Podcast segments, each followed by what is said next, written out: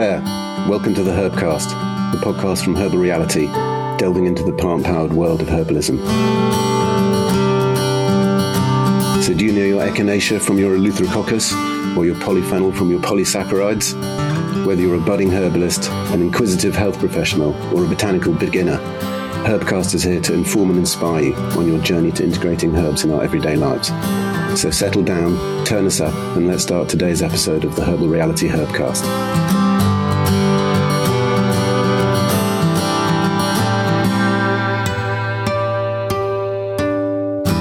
I'm here with Andrew Flower. It's great to be with you, Andrew. Nice to be with you, Seb. And uh, Andrew is a, a practitioner of uh, traditional Chinese medicine and runs the White Crane Academy of uh, Chinese herbal medicine. And been lucky to know you over the years, Andrew. It's just great to have a chance to talk about, you know, what brought you into herbal medicine and your your experience at the White Crane Academy. Herbal medicine. Oh, I was born with a name like Flower. There's no choice, really. You know, it was de- my destiny. Um, to quote Uhtred in the Last Kingdom. Um, so I, I, I think I, I, have always liked plants. I always liked gardening. My my um, my um, parents were always slightly surprised, and when at school I managed to kind of win a prize, I bought a book on gardening, and they kind of looked at me like, well, you know. So we had a limited experience of gardening in reality, but I quite like the idea of it, and I did get my hands dirty occasionally. Um, and then basically for me, the kind of the light bulb moment was um, at university when I was studying English literature. And um, I was also studying a lot of kind of Chinese yoga and Chinese martial arts and, mm. and various other things like that, and, and some and I went for a walk with one of our kind of group members who was a herbalist, a guy called Dylan Warren Davis, who was a um, son of an accomplished herbalist and an accomplished herbalist in himself. And we went for a walk in Norwich Park. And it was just blew my mind, you know, like literally every step, you know, there's dandelion, oh, that's good for, you know, urinary tract infections or chick, you know, chickweeds, good for eczema you know, plantains good for wound healing and all that kind of stuff. And I was just like these are just weeds. They, they mm. weren't even the main plants. Those were kind of in the path that we were kind of walking over. And I just thought, this is amazing. It's a kind of kind of radical realization, isn't it? That there's this kind of bounty. Mm. Um, and so I kind of really kind of I really that really intrigued me and interested me actually that kind of thing. So when I left university, I decided to study uh, herbal medicine. Um, and I wanted to do Chinese herbal medicine because I was doing involved in all these kind of Chinese kind of things, and also it was a much shorter course. it was it was initially it was billed as a two and a half year course I did at a kind of private college, which is interesting in terms of my own attitude towards education. It was a two and a half year acupuncture herbal medicine training that I could fit into my but my busy life. It was weekends and I thought, that's great. I'll do that. So I signed up for it. And it was with this kind of slightly eccentric Chinese doctor who was a bit of a one man band who his didactic skills were pretty primitive. We used to dictate, you know, out of a book to us. And after three and a half years, I realized we were going nowhere slowly. So I thought, do I am I going to continue with this? So I thought I've got to do this properly. So I went back and I started again at an acupuncture college, which was a good, you know, a reasonably rigorous training. And then I I I was so frustrated by the limitations of the acupuncture college in the year two that I started studying herbs again. So I started mm-hmm. with a guy called Tong, who was a Vietnamese mm-hmm. herbalist, and I managed to complete the training. But it basically took me about seven years to get, go from start to finish. And um, yeah, no, so it's a bit of a long haul, a bit of a you know, it was a bit of an ordeal. Um, but I kind of kept going, and I it's one of the things that's really kind of made me passionate about training. You know, is I, I don't want anyone to have to have such a convoluted and slightly wasteful experience that I did.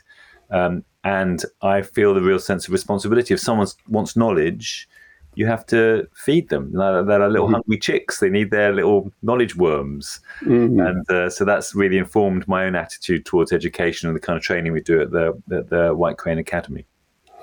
Well, I read an, an, article recently that you wrote, Andrew, called um, was it "How to Grow a Herbalist?"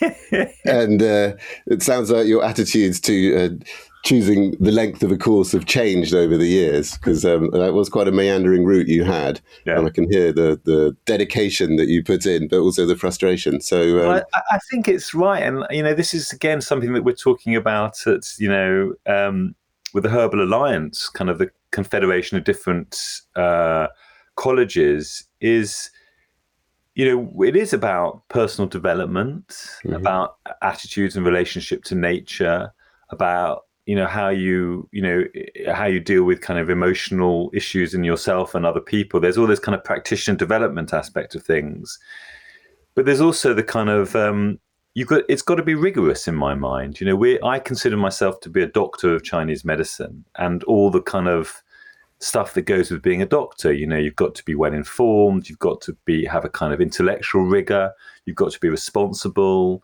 you've got to kind of be caring, and mm. you've got to be effective. And mm. all of those kind of things, I think, take you know a lot of work and and and you know consistent work it doesn't kind of stop when you finish the course it almost just begins as you know you know that's when in a way you start learning and um, it's an ongoing process which is part of the joy uh, of being a practitioner. I think. Mm, mm. Well, I think that that personal journey that you talk about is so fundamental, isn't it? In on the path to becoming a, a herbalist or, or, you know a professional at that level. And I love that that you you engage your students in that that they they have to learn and embody it first. Yeah, I, I mean that's that's actually it's really it's really interesting. I mean, what's interesting is is that you know. You, I, what I look for in a student and what I think the students, well, the students who come to see us, they've all got this kind of connection to the plant world. Mm-hmm. Whether it's they grew up in a kind of mountainous area in Italy and that they always used to, or that they're big on cooking, or they they like growing fruit and vegetables. There's this kind of sense of connection to the natural world. And interestingly, you know, my my kind of um, work with some conventional medics is a lot of them have the same. You know, mm-hmm. when I used to work at Southampton University with this in the Department of Primary Care, used to go into some of these doctors, you know, offices. They were like jungles. you know, they had like plants coming out of everywhere. You know, eh, wrapped around everything. They they loved plants, and mm-hmm. I think there is something that kind of basic kind of um, that connection, that love, and and what an amazing thing to do to be able to use plants in that way to kind of promote healing and well-being. Is it's, mm. it's a wonderful job, isn't it? Mm, it is a real blessing. I mean, healing, uh, uh, just as illness, are a part of nature's natural process, aren't they? And so, whatever method you might use for that uh, transformation is going to connect you with the cycles and patterns of nature on some level, I think. Yeah, and, and it's such an important concept for now, isn't it? Is that the idea that, you know, the, the fact that, you know, the world that we're kind of ruining is also the source of potential source of our salvation in many ways. Mm. And it's like, mm. you know, we're we're like sitting on a branch, soaring at the end of the branch, where so you know we're some fall, you know, and, and mm. we'll fall with the branch, and it's just it's a madness. And I I just think that so much about um, what we have to do is to kind of reconnect with that sense of of belonging and potential and you know that fundamental connection that we have and how um, healing that is in all kinds of different levels you know whether it's emotionally spiritual or mm. physically mm. if we're talking about a lot of herbal medicines mm. and you know it's uh, yeah it's just how we look at things isn't it i mean a herbalist looks at you know weeds in a very different way to someone who's going to pour glyphosate on them and eradicate them. yeah yeah and, and that's a fundamentally different relationship Seems like you can take the principles and the values and the insight and the wisdom, but then, of course, many of the ingredients, the herbs themselves, uh, come from China as well. Yeah. I, so, how do you work with your students to connect with the plants in the in the UK when many of the plants, although lots of Chinese herbs do grow in the UK, of course? Yeah, no, I think that's a really good point, and I think that's probably, I think that's the the, the main shortcoming of Chinese herbal medicine, studying Chinese herbal medicine in the UK, is the fact that you don't have the same kind of access, the same ability to grow and harvest and, and wild harvest the plants that Western herbalists do. I think there are mm. many advantages to Chinese medicine, but that's for me is the fundamental disadvantage. And so how we get around it is that we um, every obviously when we're teaching herbs, every herb you have a sample. Mm-hmm. And we talk about the some as much as I can talk about the, the botany of a plant. So there's some really interesting stuff. So, for example, there's a um, a plant called Chong chonglo, which is a used for it's called the king of the uh, antivenoms. And when I was taught that, it was told that there was this plant with these big, nice green leaves, and underneath these green leaves lived a great big green snake. And apparently, this is apparently the snake tends to favour this particular. It's a kind of certain type of viper, and the antidote to the snake bite is in the root of the plant. Oh. So it's like it's like I just find that kind of thing really rather amazing, rather lovely. So you can tell those stories um, and try and you know make the herbs three dimensional and living in that way. Um, and so, and we also place a lot of emphasis on taste. So I think mm. the taste of the of the herb is important, and uh, really trying to kind of get into that. Um, we had a really interesting thing. Actually, you would have loved this, Seb. It was really interesting on our on our little herb fest in the summer. We broke down a Chinese herbal medicine formula, Sini Tang, which has got four herbs in it, and we we we blinded ourselves to to what was going, what we were taking. We we tasted one herb and then two herbs and then three herbs and then four oh. herbs and we we we felt the effect of the herb. So we had a, a, herb. We started off with a herb called chai hu, which is bupleurum, and we and suddenly the kind of energy in the room, everyone was chatting. Mm. No one knew what it was, but everyone was. Kind of, it had a very kind of uplifting, and it's got a very upbearing energy, chai hu, and a kind of quite a moving thing. And then we added some um, baishao, some peony, and suddenly everyone just when it so the baishao and the and the and the bupleurum together suddenly everything settled down a little bit. People mm. felt a little bit more centered. And then we added the other two herbs and we, we saw the effect. So we, in a way, experienced the synergy of mm-hmm. combining different herbs and different tastes and different flavors. And uh, it was a real revelation, actually. It was kind of really interesting how mm. um, how sensitive people were to those kind of the energies of the of the herbs. Mm that's how that they used to. I think that's a lot of the way in which they used to determine the actions of the of the herbs mm. through taste and through things like that. So so we connect in that way. The other the other thing. Um, none of my answers are particularly short. I'm, I'm horrified to say, but the, the, the, the other thing is yeah, good answers, though, Andrew. It's fine. go around the houses a bit, but the other thing is we do go to the Bristol Herb Garden. So we, mm. the Register of Chinese Herbal Medicine, has part funded this um, herb garden in Bristol, which is created by uh, Tony Harrison, and he's built up a kind of herb garden of I think a couple of hundred Chinese herbs. So it's like it's like meeting you, meeting meeting old friends you haven't you haven't seen for years. You go and see them in living plants, and uh, that's really exciting. I mean, herbalists, in my experience, when they go to a herb garden, are like kind of kids in a candy store. Mm-hmm. Um, and you can get also herbs in in you know when we grow herbs in uh, things like garden centers and even from seeds. I mean, you know, goji berries. Uh, you can you can you can grow a goji goji berry plant if you want. hmm. I mean, how how do you think that might influence the therapeutic relationship and connection? The fact that all herbalists seem to have such a close connection with the plants they're using as well as the client in a way. You know, there's a desire for helping the the client uh, as well as uh, you know, almost a reverence for, for the plants in some cases, the respect. Yeah, I think it's. I think it does. I think again, you know, that's that slight disconnect with Chinese medicine is potentially there's some areas around that, and I, I have a I have an unproven theory that I think that, uh, and but it, and I'd like to explore this and see what other herbalists think about this. But I sometimes think that some of the Western herbs are better suited to mental emotional problems than some mm. of the Chinese herbs. I think the Chinese mm. herbs are brilliant as kind of for physical therapeutic effects, you know, for a whole range of different conditions. But you know, I, have never found a Chinese herb, for example, to be as effective as St. John's wort for depression. Mm.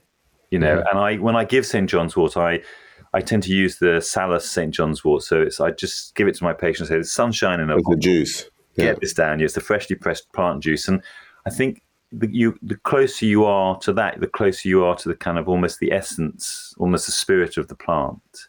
Mm. And I think in Chinese herbal medicine, we are slightly divorced from that. Um, that said, I mean, I think for you know, it's still. I mean, most people don't really come to see me for things like depression. They, they might be mm. depressed, they might have anxiety, and I think the herbs can mm. really help with those things. But I, I treat a lot more kind of kind of mind body type issues, mm-hmm. and, and, I find Chinese medicine to be very effective for those.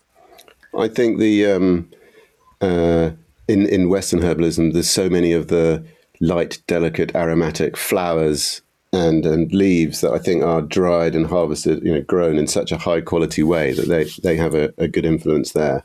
Um, you have a kind of like a lighter chi to affect the kind of the, the spirit almost in a way. They're not so kind of gross and as as yeah. Slightly, yeah, I do. It doesn't maybe doesn't sort of address what you might look at in Chinese medicine, the sort of blood deficiencies or yin deficiencies that might lead to some fundamental issues. But I think there's the lighter that moves some of the stagnant chi and lifts the mood, and you know the lavender, the roses, the lemon balms are all particularly, you know, Hypericum, St. John's Wort you talk yes, about. No, I, I, agree. I mean, one of my favourite plants is, uh, favourite herbs is Mei Gui Hua, the, the rose petals. And no, I mean, I, I, tended to use it more when I was using decoctions, and you actually could give a the formula with all these these beautiful mm. herbs in it. And I always found that had you know, it, people responded well to it. I use it less now in a granular form because you you don't have the visual impact.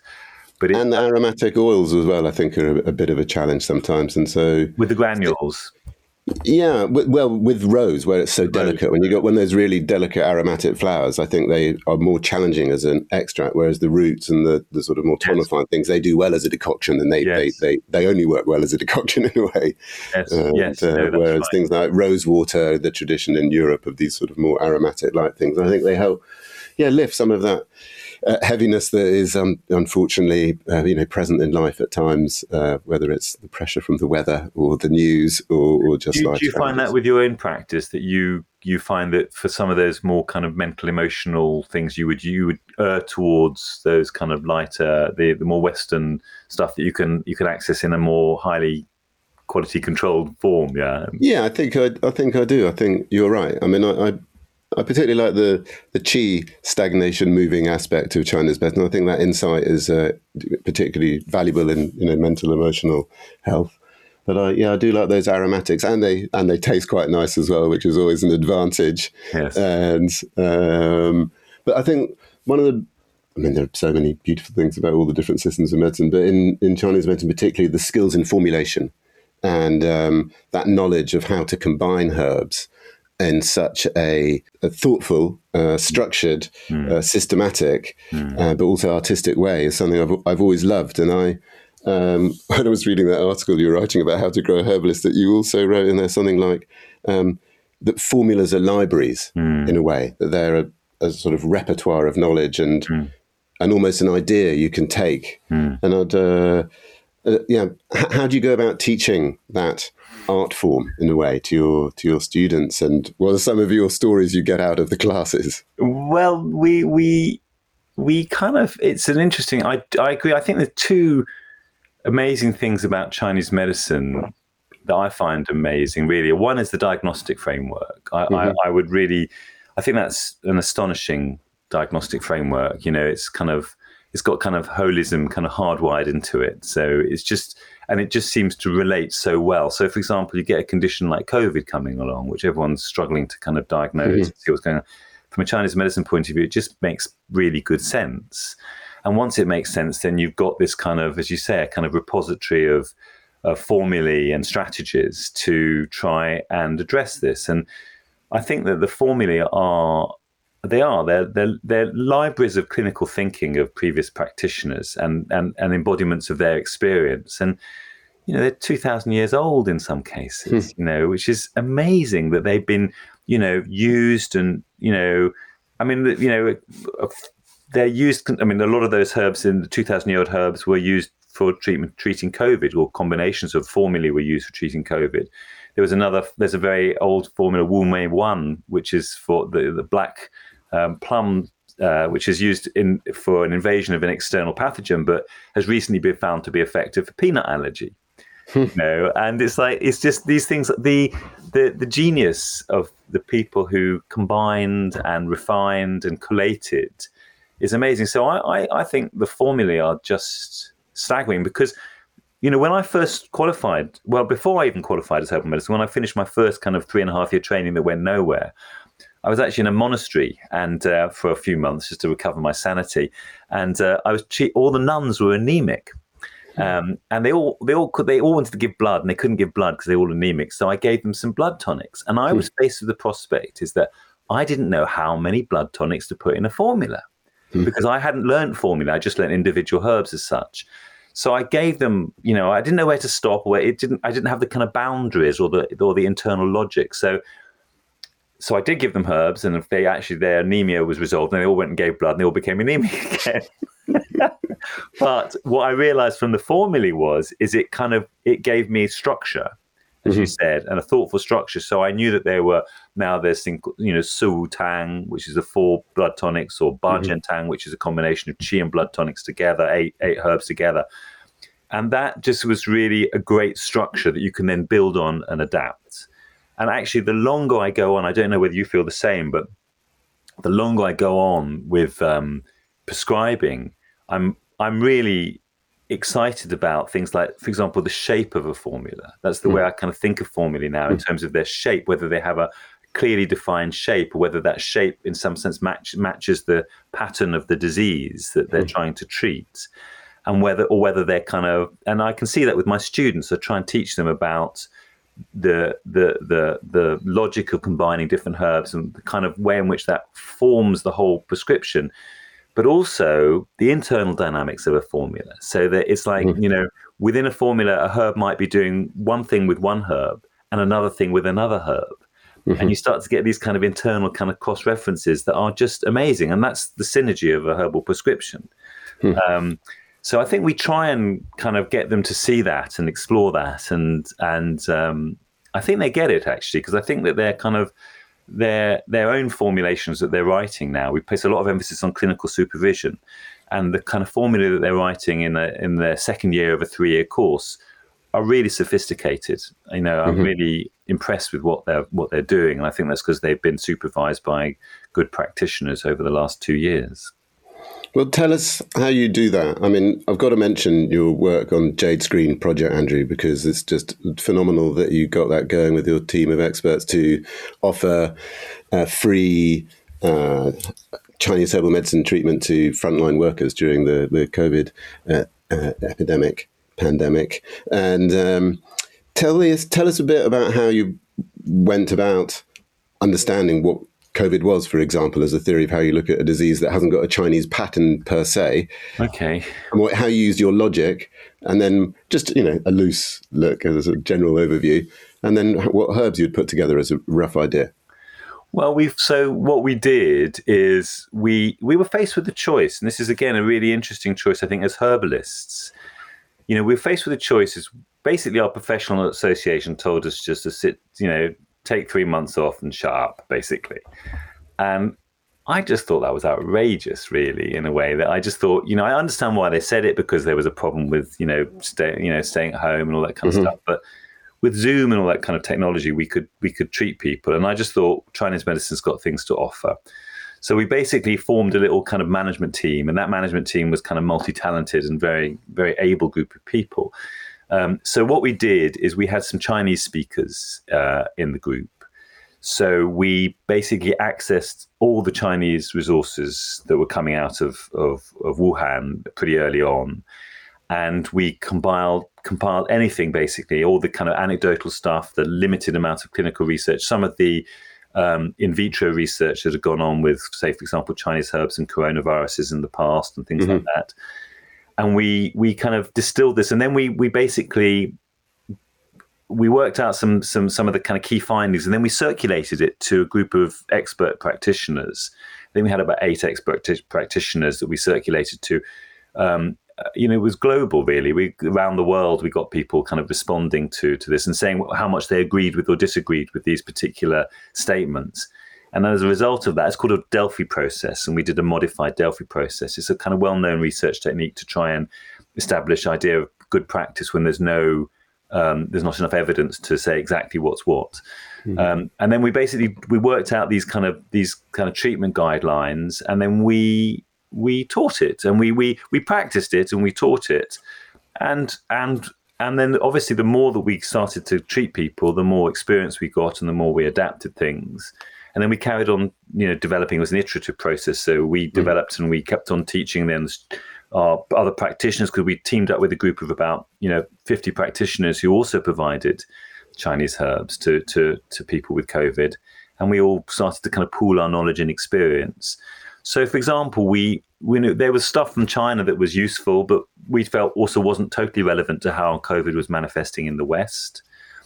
So we we we developed. So we found herbs like um, Hu Zhang, for example, which is I think it's Polygonum cuspidatum, which is a Japanese knotweed.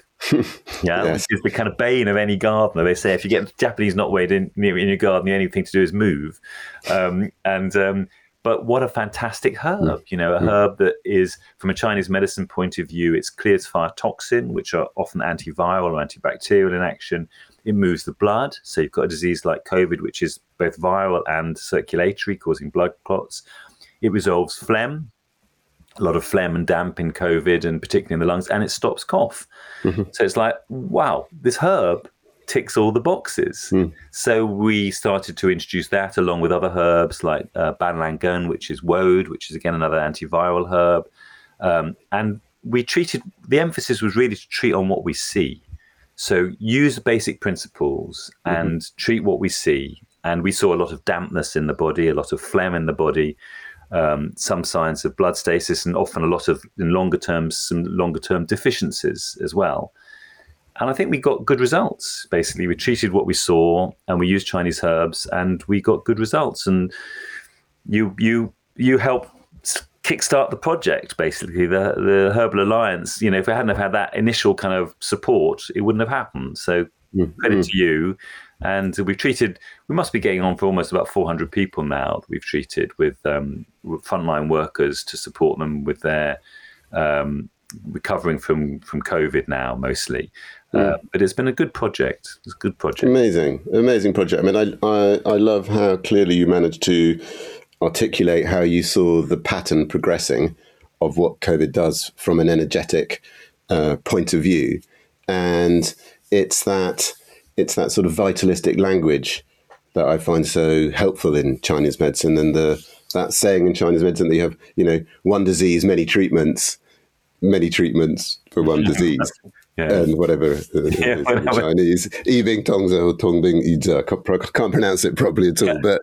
Um, I, I, love that theory because it, it, it, that principle really, because it, it shows you the value of a solid education and the principles that you're in, you know, instilling in your students. Because if you learn some of the guiding principles, you can apply that in any yeah. setting with any plants potentially as well. Once you can learn the taste and the and the principles of how they Absolutely. work. Absolutely, I, I, totally agree with that. But I think what's interesting again about the Chinese attitude to because these are just different models, aren't they? We mm. use different models to interpret our experience what I like about the Chinese is they're very practical in their models. That they'll use a model when it works, and then discard it when it doesn't work, and then they introduce another model that works. And that's what I found really helpful with understanding COVID. Is we used you know a traditional model that was the six channels or six mm-hmm. divisions, or however you want to call them, that, that describe the initial phases of disease, and then as it went deeper into the body, we used other models. We used the models of the of the internal organs, or we used models of the chi in the blood, or whatever. And and the beauty of those models is, is again is that they are they come they describe what you see. They describe patient experience. So, for example, dampness. You know, dampness was dampness. It's a kind of hmm. metaphor. But when you when people start talking about being muzzy headed, heavy limbed Hmm. feeling just deeply kind of fatigued, you know, um, it's they're talking about dampness in their body. And, and when you say that, sounds like you're kind of, you know, you, you're, you're foggy headed. They go, yeah, that's exactly right. That's dampness. And how you want to see that in conventional terms, you, there's lots of different ways of interpreting that. But we see dampness and we've got multiple strategies for how to resolve dampness, whether you aromatically transform or you drain through the urine, tonify the spleen, or you, you know, sweat it out. There's lots of different strategies for treating dampness, and that's what we applied. And you know, it wasn't a miracle cure, but it was a good, it was a, what Chinese medicine offers is a, is a good solid treatment with some very positive results.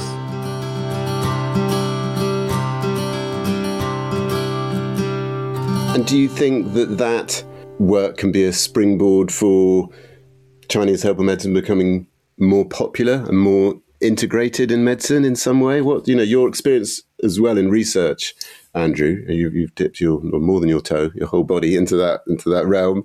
Um, What, what do you think that holds for the future of Chinese medicine, really, and its acceptance? I, I think that I think that the Jade Screen project was a was probably the best PR for Chinese mm. medicine since the eczema trials in the 1990s, basically. Mm-hmm. And I think the beauty of it, one of the joys actually of it, was treating conventional medics, so doctors and nurses and physios and occupational therapists. Mm. And pharmacists, treating them who, in a way, have always been like the other side, mm-hmm. and actually being on the same side and saying, This is what we can do to help. And them being kind of open minded enough to try it and and many of them got significant benefits from from treatment. That was a really nice thing that was really uh, good to do, and I felt it kind of we we kind of we we bridged a lot of the suspicion and and mm. doubt in, in a very small number of people. We're not talking you know thousands. We're talking about a small number, but it's a start. Mm. I think the model of the Jade screen is something that could be extended. So we are talking, and I will talk to you about this at some point. We are talking about, for example, trying to do a jade screen thing for refugees. Hmm. So if we can, I don't know if we've got any fuel left in our tank, but if we if we do, I think we think we'd like to set up something for not just Ukrainian refugees, but for Afghani and, and Syrian hmm. refugees, hmm. just to provide a kind of free herbal medicine service to to help them. Um, and I think that's it was one of those things where what I love, and I, I think you're you're quite like this as well, is a win-win-win situation you know everyone benefits you know the mm. The patient benefits mm. the profession benefits the the society benefits and, and the herbalist benefit really because we all it's everyone gets a kind of there's a positive mm. um, spiral out of all out of that kind of way of working um, and um, so I think it is a model that can, is transferable. How much it'll it'll increase the popularity or the acceptability of Chinese medicine in the long term, I don't know. I think there's quite mm. a few I think we've got quite a few barriers to overcome in this country, sadly, actually. We do. Well, it's a, a, a, beautiful idea and and really, really great that you're thinking how you can extend that vision of Jade Screen. Now you've got that structure. we must definitely talk about it afterwards for sure. And um, yeah, what do you what do you think? And this big question in a way. You know, the next steps should be what should we try and do? You know, in terms of given that some of the barriers of being accepted into, should we say, the you know conventional medical world, a more integrated model doesn't seem to be immediately on the cards, does it? Although there are, are positive steps in lots of areas. What do you think we should do as a, a Chinese herbal medicine community, as a herbal community, to? I think we should set up an organisation that sells herbal teas in supermarkets. Call it something like I don't know, Pukka or something like that. That would be a good idea, wouldn't it? um, we could do that. Yeah. We could do that. That's yeah. it. always available. We could I, do another I, idea, well, Andrew. I, I mean, I've spent 15 years trying to do research. I mean, I'm not a natural researcher. Right? I, am more of a more mm-hmm. kind of. it's not my nature really in some ways to do that, but I did do research, and I tried to. My feeling was is that the way to integrate was through doing research, but I on after 15 years, I felt that that wasn't the case. Actually, I, I've there are a number of reasons as to why that is the case, but it's incredibly slow, incredibly ponderous, and, and actually, what's really problematic is you mm. end up often researching what you don't do, you know, because you research. Mm. I mean, you, you did work on writing the principles did, of how TCM and, and, should be and researched. I managed to do what I what I wanted to do in the sense is I, I think we when I was my my PhD was I think the first double blind randomized controlled trial on Chinese herbal decoctions, and and we showed that it was feasible to do that. Hmm. But for endometriosis, but but for endometriosis, in terms of whether who, anyone else, it's very no one's going to fund that and a bigger study, for example, because where, where's the where's where's where's the doctors want something that they can give to their patients as a simple standardized pill. Pharmaceutical companies don't want individualized treatment, whether they have a herbalist who has to. So it's going to be very difficult to fund. You can't create a product at the end of that. So it feels that that whole kind of that whole line of investigation is very limited, and you can end up researching, say, for example, a simplified pill. We did the andrographis trial, one one one herb, mm-hmm. um, and but that's not what herbalists yeah. do. You know, we talk about synergy, and the, the key thing is is to no. research what you do. And at the moment, I don't think that's that feasible to do that. So my my personal feeling is uh, once statutory regulation failed as well, which would be another way in to gain credibility. And and uh, is my feeling is is we have to go inwards and we have to create a really strong hub of who we are, of what we do, with mm. rigor and and integrity and and really just build that hub and then and build up expertise and internally reference so for example you know why aren't we you know the idea of doing encouraging our own people to do research according to herbal medicine what herbal medicine wants to research not necessarily what a university mm-hmm. sanctions so we might not be able to give someone a phd mm. but we might be able to give them a master, a master of herbal medicine type qualification and they can do the kind of research mm-hmm. that they're really interested in um, and I think that mm. we have to. Uh, my that's my feeling is we have to build this strong hub, and then when the hub is really strong, I think we can start to expand out again. And I think it's slightly different for Chinese medicine than for mm. Western mm. medicine. I get the feeling Western medicine's already experienced quite a renaissance at the moment. They, a lot of the colleges are very full. There's a lot of people wanting to train. Whereas I think that's kind of mm-hmm. Chinese medicine still mm-hmm. just coming out of a bit of a trough with that. A lot of the colleges closed and they're starting mm. to kind of reopen again in different forms. Mm. So I think we we lag behind Western medicine, but that's my personal preference is to do that. And you know, and it is actually quite interesting. And again, doing research, I did feel like it slightly. I, I kind of felt that it kind of it. I, I, lost a bit of my soul doing it in some ways. Is that I, you know it wasn't filling in forms for clinical trial. You know, uh, authorization is just horrible. It's so Not nourishing. Some people love it. Some people love it, but for me, it was like a form of uh, torture. yeah. Well, a certain yeah. skill set, isn't it? Basically, um, well, it's uh, you know big big challenges ahead. I mean, in, in systems change, you know, you can either lobby, can't you, to try and get the the big system to change, yeah. or you can set up your own system and grow it so it becomes big enough to have that impact. Um, I'm a bit of an advocate of both because we li- we live within a, a, a, bigger system in a way that does um, we, you know we need to relate with that has got regulations that we exist within. But I think we shouldn't feel disempowered by that. And I I agree with you. There's no point in swimming upstream where the tide is pushing you out too much. So I I I like what you're saying about creating you know centers of herbal excellence, but also a um, that they're interacting and that they're sharing and interfacing because we're too small in our own little hubs, I think, to shine that light as wide as yes, herbal no, medicine I deserves I, I think you're right that you need to do both. I think that the that you need to we need to be kind of internally strong, but also to especially when we're ready to be more externally facing. Um, but I think there's still a way to go with that. I mean, for example, with the COVID thing, is that I, I, I think I told you, but I, I applied to do a research project with a conventional doctorate at St George's Hospital in March 19 uh, March 2020, right at the outset, and we had a prophylactic herbal formula that they'd used in Wuhan and they'd used in Hong Kong in the SARS epidemic, and we offered to do a free uh, randomized controlled trial of with with this herbal prophylaxis and uh, we would organise it all, and we provide the herbs free of charge. And we got through the first round of uh, the of the uh, of the process. And the second round, they rejected us because they said it was too expensive, even though it was free, and they, they didn't have the organisational ability to manage it, even though we said we'd do all that ourselves. So. For me, especially at a time of crisis like there was, mm. you know, they didn't have the vaccine then; it was pre-vaccine. They're hmm. exposing frontline workers to a potentially dead virus. Mm. Someone's nothing to lose. Let's just explore what options are. If they weren't even open to that then, for me, it just indicated how kind of closed-minded mm. a lot of these conventional uh, systems are. But we need to keep mm. beating on the door. I think is important.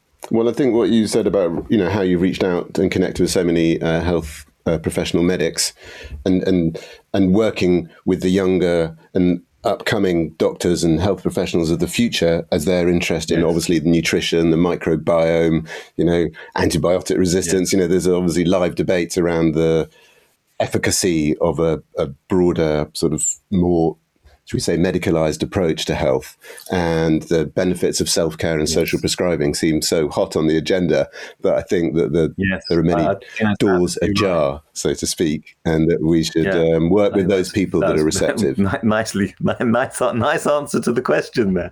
I think, I think you're absolutely, I think that's absolutely right and absolutely spot on. It's a kind of how we kind of I, th- I, think there will be a kind of process of, of, osmosis in some ways and i think there will be people will kind of gravitate mm. towards those things and i think the zeitgeist is changing i do think that there's a growing environmental awareness sense of needing to look after ourselves and and and i think those things will mm. it will you know I, I have the sense in which that there's a kind of the tide is turning a little bit and i think herbal medicine will become more popular again I hope so anyway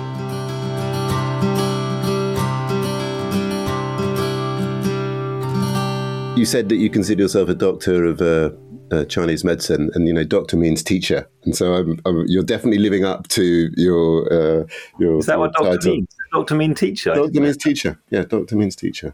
One oh, of its really interesting. And so, in terms of how you're educating your not just your students, but in a one-to-one session when you're with a with a client, there's so much knowledge transfer, isn't there, in that in that space?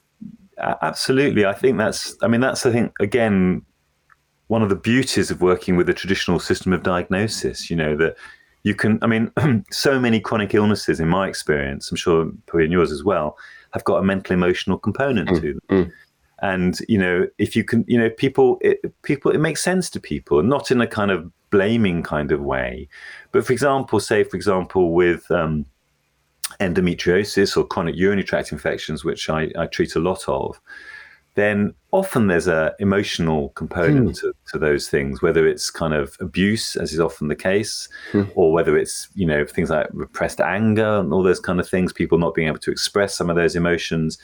It's really important, and and if you don't address those and and um, and, and allow those kind of to be explored, then I don't think you'll resolve the problem. Actually, mm. I think the problem just keeps on coming back. And again, that's another aspect we haven't talked about is the fact that we're just a piece in the puzzle as hmm. herbalists.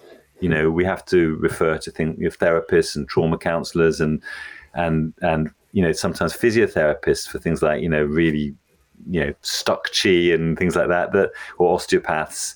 Um, and I think that kind of provision of a holistic kind of uh, healing process is really, really important. That's proper kind of integrative care.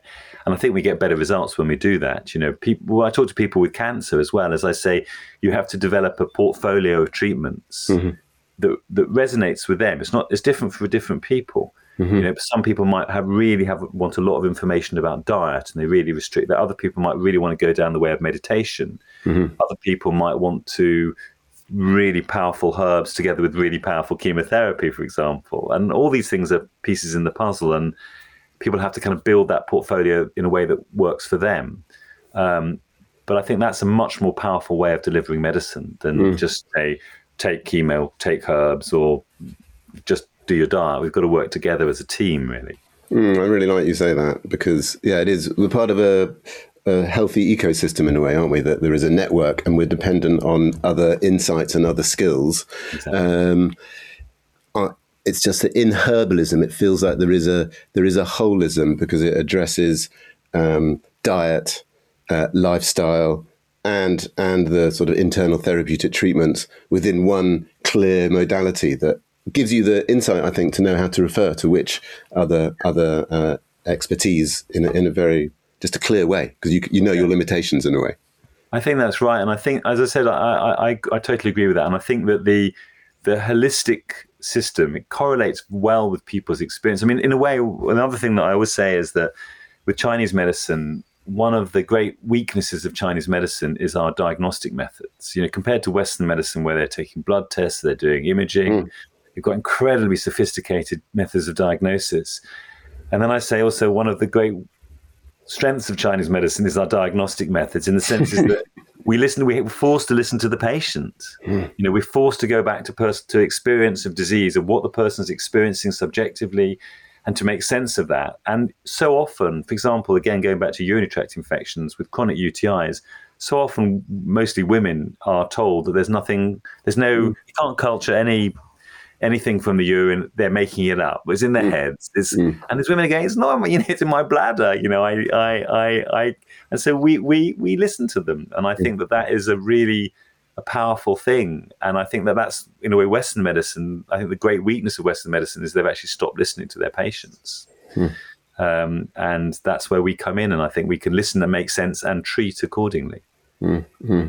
Listening comes up all the time when I speak with herbalists about what is the sort of essence of healing or what's behind it. Is a, you know one of the first things, isn't it? Is that ability to in Ayurveda it talks about how the duty of the doctor is to you know enter the heart of the patient, mm. and you can do that through listening and being empathetic and then you can apply your logic to the very clear structures laid out and work out what, what might be the appropriate path. And it's, it's also it's one of the it makes it more effective medicine, but it's also one of the joys of medicine, isn't it? I, I think that that you know I think that that's that's again the thing that I I was I, I used to work in London Lighthouse years ago with treated people with HIV and AIDS, and there was a very gifted doctor I used to work with, really lovely woman, and I saw her 25 years later at the swimming pool. I go swimming and I said, "How are you?" She said, "I said, you still practicing?" She said, "No." She said, "I stopped." And, and I said, "Well, what happened?" She said, "Well," and I said, "Basically, they sucked the joy out of it for you, didn't they?" Mm. And and what happened is it became increasingly treatment according to algorithms, according to you know seven minute deadlines, mm. and and they the joy of actually kind of making contact with another person and helping to you know take them or help them to, to, to improve their health and on lots of different levels I think that's one of the great pleasures of our work. And I think mm. to take that away just makes it quite barren. Mm. And that's what she experienced. And, you know, she, she'd stopped practicing really, which is a real shame because in a way she was in her prime, you know. Mm.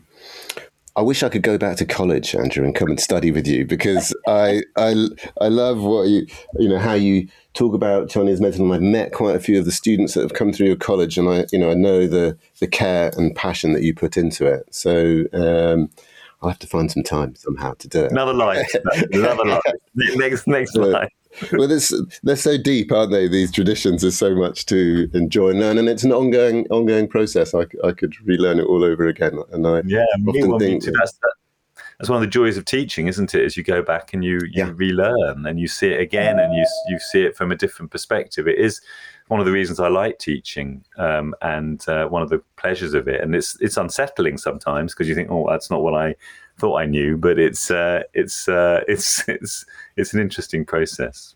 Yeah, well, thanks so much for your time. Really enjoyed uh, hearing your story, and we'll we'll be in touch soon. Thank you very much as well. Thanks to you. You've been listening to the Herbcast, the podcast from Herbal Reality. We hope you enjoyed this episode. If so, perhaps you'd like to leave us a rating. That would really help us to spread our message for herbal health. Hope you'll join us again for the next episode. And in the meantime, if you'd like a few more herbal insights from us, do have a look at herbalreality.com or learn more from us via Instagram, where we're at herbal.reality, and we're on Twitter and Facebook too. We'll be back with another episode of the Herbcast soon. Thanks for joining.